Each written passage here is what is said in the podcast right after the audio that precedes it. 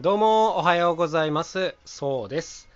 愛知県在住でカジーという日用品から楽器を作って演奏するユニットをやっております。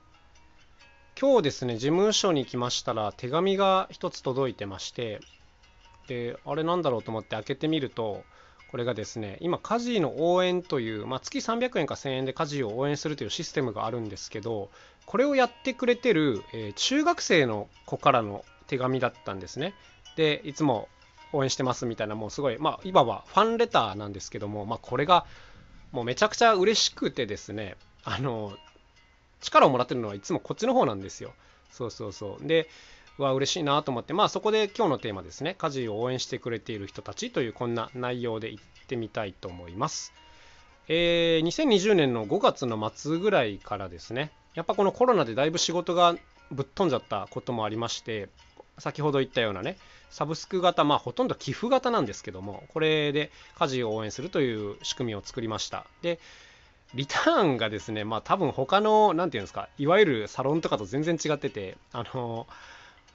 応援してくれてる方の写真を送っていただいてそれをあの事務所のすごいこう目立つところに貼って、えー、毎日こう感謝するというのとあとたまに僕たちから、えー、まあ、いわゆる裏側の、ね、報告のメールが届くというこんな感じになっております。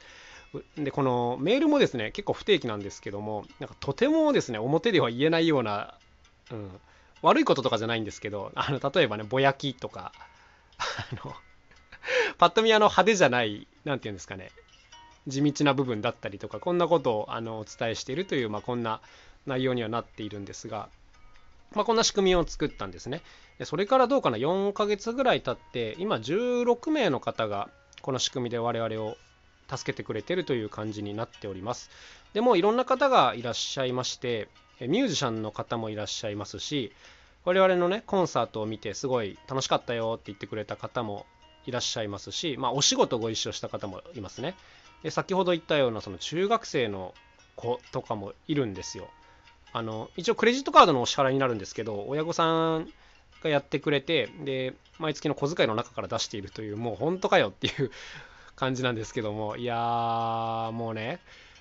こういうのがあるとですねあのもちろんそのお金の面で助けていただいてるのは非常に助かってるんですけどもそれ以上にですねやっぱりこうすごくいい意味であの圧を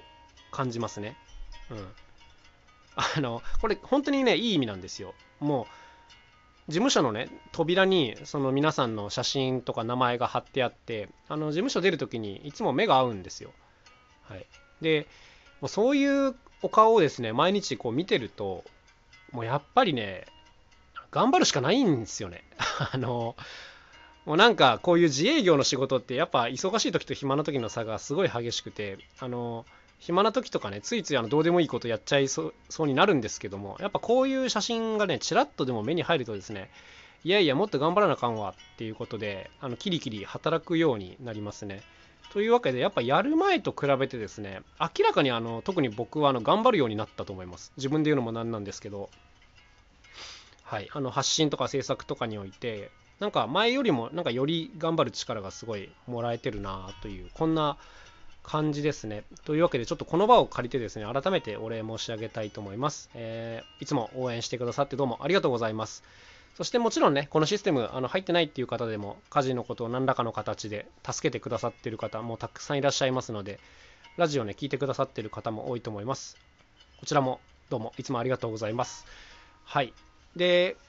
この最近ね、ちょっとぼんやり考えてることがあるので、まあ、ここからそのお話を少ししようかなと思うんですけど、その、毎月ですね、あの、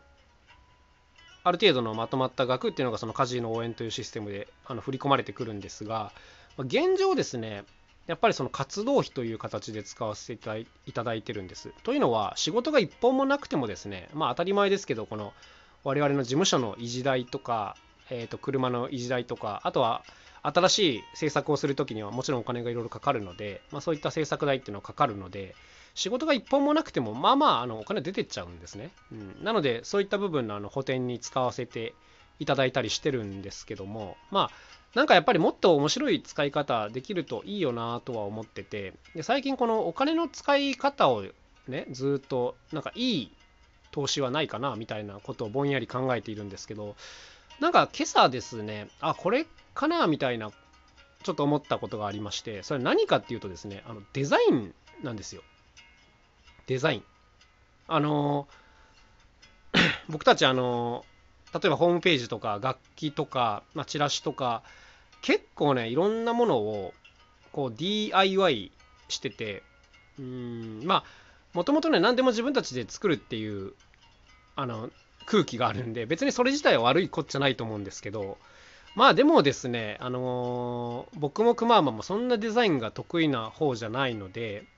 例えばですねこう全体を貫く統一感みたいなものはなかったりするんですよね。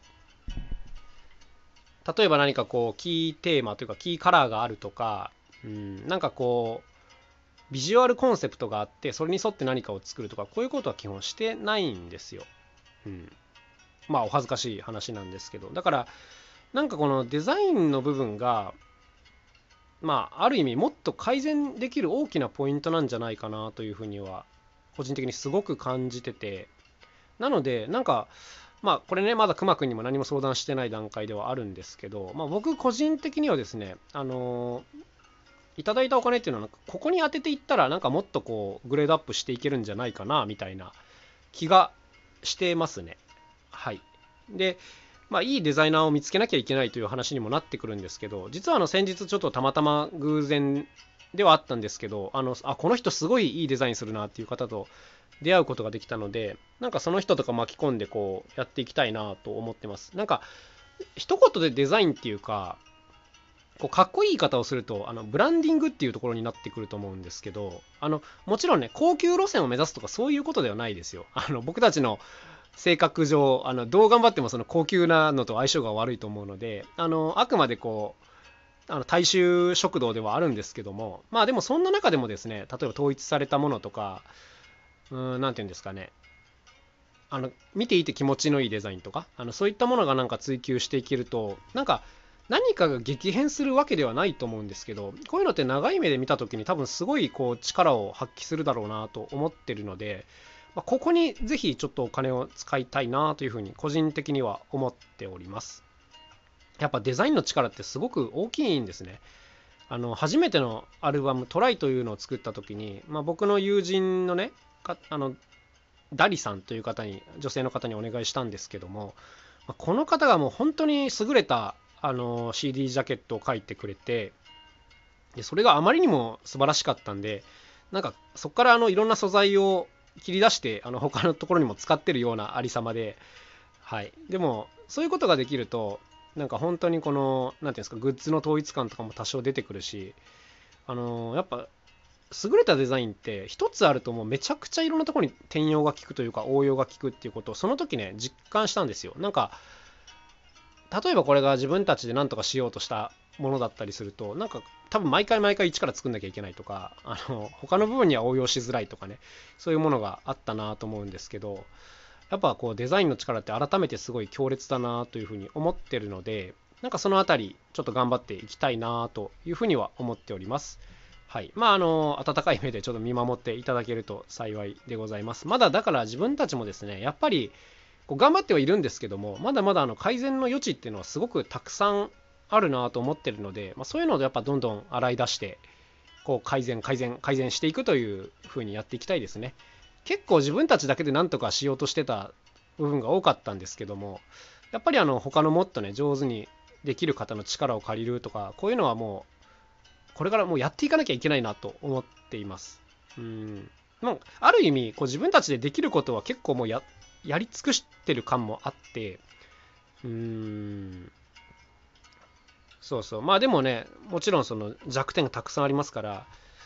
まあ、もっと鍛えていかないとなという、まあ、そんな感じでございます。はい。ということで今日はですね、家事を応援してくれている人たちというテーマでお話をしてみました。あと、まあ僕がこれからちょっとぼんやり考えていることとかね、こんな感じでしたね。はい。ということで今日のお話はこの辺で終わりにしたいと思います。また楽しい一日を過ごしてください。カジのそうでした。いつも本当に応援ありがとうございます。また今日も頑張っていきたいと思います。それではまた明日、さようなら。